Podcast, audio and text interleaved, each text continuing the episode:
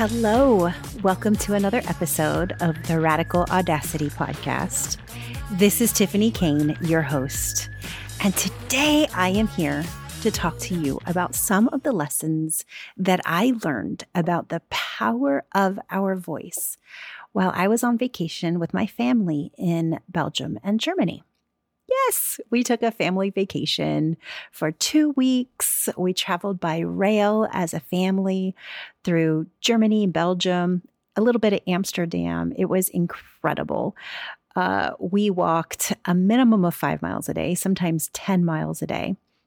And I have to tell you, traveling by rail, you get to see things that you wouldn't see if you were in a car or traveling by plane. So it was absolutely wonderful. Super quick recap of our trip it was my son's graduation trip. And here's the thing my son is a very tall, six foot two, very handsome, highly intelligent, very gifted young man. He is going to be going to school for aerospace engineering. He's at a specialized school that specializes just in that and they have contracts with NASA and JPL and all of that for internships. Like this boy is set, he's brilliant. And I was adamant that before he starts college, he gets out of the country. We haven't been able to get out of the country yet. We've done lots of traveling as a family within the United States, but nothing out of the United States. And you know, we live in South Orange County, Orange County, California we're in a bubble. We're in a very beautiful, protected, lovely bubble. And he's grown up here. And yes, like I said, we've traveled throughout the United States, but he really hasn't experienced a lot of the world. And so it was super, super important to me that he experiences a little piece of the world before he heads off to college. And then my 12 year old got, you know, the bonus of getting to travel young, right? Like he got to go explore young. So I let my son, my oldest that's graduating, pick where we're going to travel. Now he loves cars. So a good amount of our travel was around racetracks and seeing car- and car museums. But he also loves World War II history. And so Germany was just a no brainer for him. It was just something he's really, really wanted to do. And I have to tell you, I, I wasn't super excited about going to Germany, but it ended up being the most amazing trip. And I do believe that he learned the lessons I was hoping he would learn and more.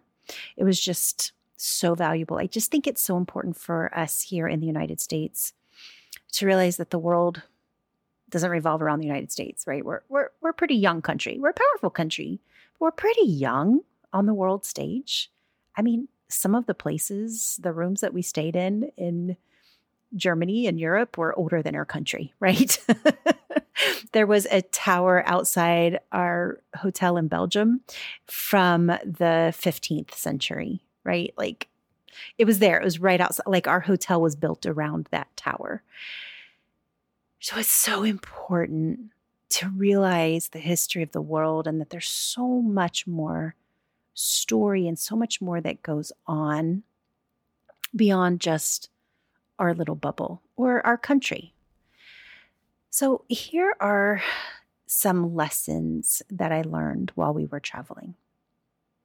One of the big lessons came from Berlin. We ended our trip in Berlin. And I am going to talk about this first because, oh, it's powerful. It is a powerful, powerful, powerful lesson. Berlin is a city that has seen atrocity after atrocity. And these atrocities were able to happen because fear kept people quiet. I'm going to say that again. Fear kept people quiet and allowed atrocities to happen. Yes, it did. So that's lesson number one. When we are quiet about the things that are important, bad things happen. What are some of the bad things? I mean, you guys know. We'll start with World War II with Hitler, right? Like Berlin was the epicenter of that. Berlin and Nuremberg. We stayed in Nuremberg as well. And it's when you walk through Berlin and Nuremberg, there are a couple of things that stand out. One of the things that stands out is there's memorials everywhere. They do not hide their history. They don't hide their history. So there's memorials everywhere to the people that fell in the war, to the, the murdered Jewish people and the murdered gypsies and um, people, just anybody who was killed during World War II by, you know, targeted for genocide by Hitler. There are memorials too. One of the memorials is as you walk around the city, there are these brass cobblestones outside of certain buildings. And these brass cobblestones have a name and some dates and a description. The name is a person that was murdered by the Nazis. The dates show their date they were born and the date they were killed. And the description shows how they were killed. And so as you're walking around the city, you'll see these little brass cobblestones all over. In Berlin alone, there are 16,000 of them. And, and throughout Germany, there are millions of them. And it's, it's incredible. It's incredible that they're not forgotten. Their names, the date of their death, as much as they can know about the date of their death and how they die, as much as they can know about how they died, is there. That's powerful right? Like they're not forgetting the power of their silence and the harm it brought the citizens of their great city. Another big thing that happened in Berlin was the Berlin Wall. So, after the war, Germany as a whole was split up between the Allies. It was split up between the United States, France, Russia, and was it United States, France, Russia? I think there's one other. I'm forgetting it right now. Anyway, so it was the Allies. Britain, Great Britain. How can I forget Great Britain? Okay, so United States, Russia, uh, England, and um, France split up Germany as a whole. Like there were zones where these different allies had military bases and controlled the area. But Berlin was in the heart of the Russian controlled sector. And Berlin is the heart of Germany. And so the Allies decided, well, let's separate Berlin as well between the Allies. And so then there was an American occupied part of Berlin, a French, Britain, British part, and then the Russian part. And Russia had the largest piece of Berlin an interesting thing that was happening on the Russian side because Russia was communist at this time, right? So people were leaving the Russian side in droves to come over to the Allied side. Now, through Germany, there was a fence that separated the um, the three allies: England, United States, and France, and then Russia. Right? Russia did not want people going over to the other side, the non-communist side. And so the people that were in the Russian side of Berlin said, well, we can go over to the non communist side of Berlin and get our freedom there. And Russia hated that. And literally overnight, Russia erect, erected the Berlin Wall. Now, the Berlin Wall completely surrounded the non communist part of Russia and separated it, or of Germany, and separated that part of Berlin from the rest of the Russian controlled Germany and from the Russian controlled side of Berlin. So that was something new I learned. I thought the wall went around the communist side, but no, no, no. It encapsulated the non communist part of Berlin. It happened overnight. Literally, the citizens woke up in the morning and that wall was there. So if somebody had gone over to the communist side to visit their family, but they lived in the non communist side, then they weren't able to get home. If somebody on the communist side worked in the non communist side, they were no longer able to get to work. So families were separated, people lost their jobs, and it was incredible the devastation that that caused and the lives that were lost. It was 28 years of occupation of this wall being up, 28 years of people being separated from their family and not being able to visit their family. Think of a neighboring city that you have. Maybe you have family in the next city over and it takes you 10 minutes to get there. Imagine if you went to go visit your family and suddenly there's a wall there. Started as barbed wire and then it ended up being a real physical wall. And it was terrible. And then the Russians started starving out the non communist side, wouldn't allow food and water and things of that sort in. And so the Allies ended up doing airdrops of necessities to the non communist side. It was amazing. And this was really important to me because when I was in high school, I believe I was a sophomore or junior when the Berlin Wall came down. It was so important to us and such a monumental event that it had a full, like, double spread in our yearbook. we dedicated valuable yearbook space to the Berlin Wall coming down. And I think because I grew up in the Cold War era, right? Like everything was Cold War, Cold War, so much fear of communism that when that wall came down, it, it was it was momentous. And that was allowed to happen because people stayed quiet about the things that mattered and they they allowed it to happen right it, it, it's kind of crazy like the loudest people win. The people with the you know biggest guns and, and the loudest voices they win and they control everybody else.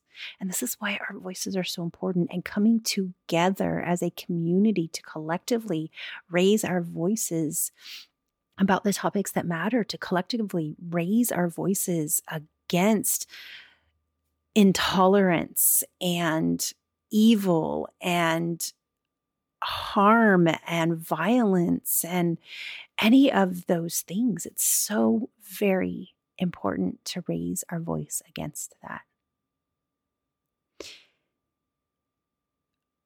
Along this same line of silence, allowing horrible things to happen, part of our tour of Berlin took us to Humboldt University.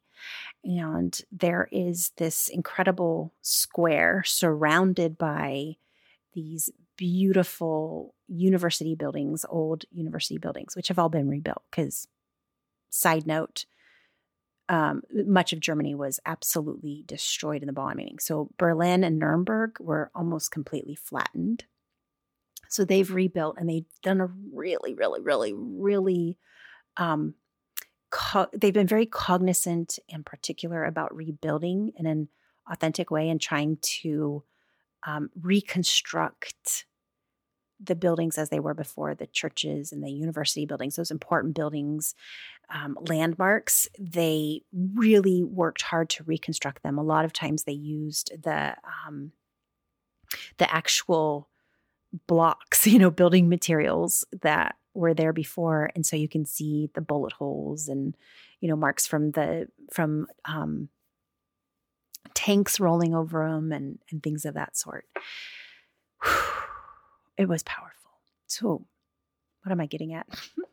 So in this university center it's a big square and it's it's a huge like empty square with these four big university buildings surrounding them and in the middle of the square is this glass in the ground. And when you look in the glass in the ground, there are there's a an empty room with full of shelves and all the shelves are empty and it's painted white. It's very moving.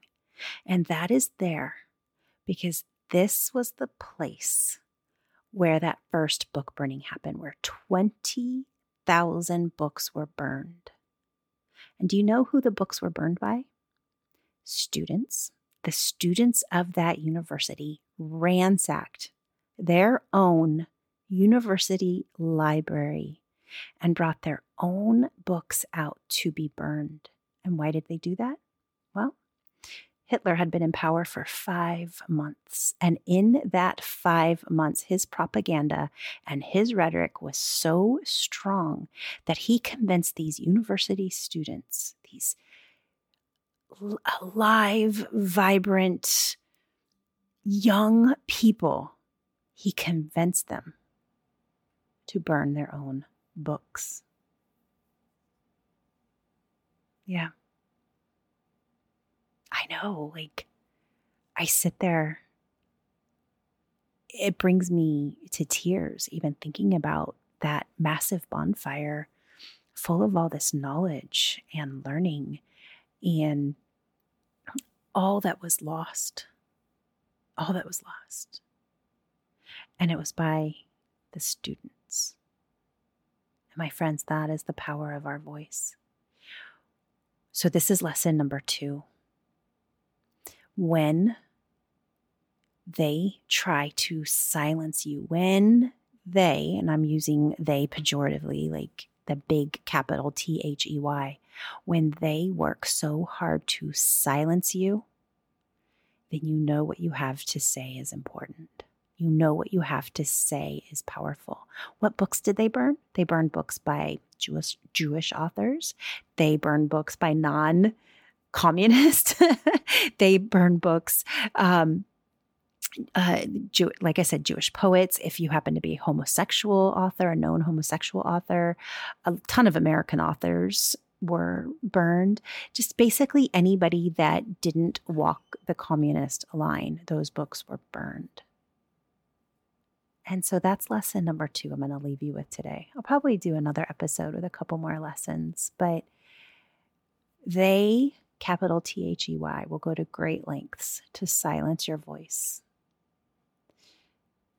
And it's because your voice is powerful. What you have to say is powerful. And as much damage as that regime did, they didn't silence those voices forever.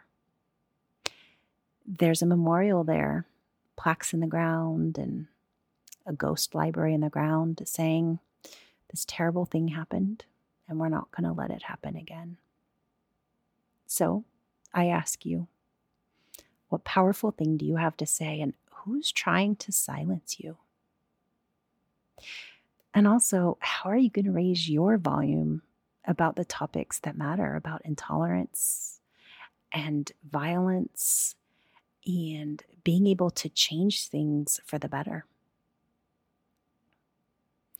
If you enjoyed this podcast episode, let me know. Reach out to me. I'm easiest to find by just DM DMing me. Send me a little private message on Instagram. Super easy. I'm Tiphany Kane, T I P H A N Y K A N E on Instagram. If this podcast means something to you, would you please share it with a friend? When you share, you help this message get out to more people. And that means a lot to me. So, my friends, raise the volume of your voice. I'm listening.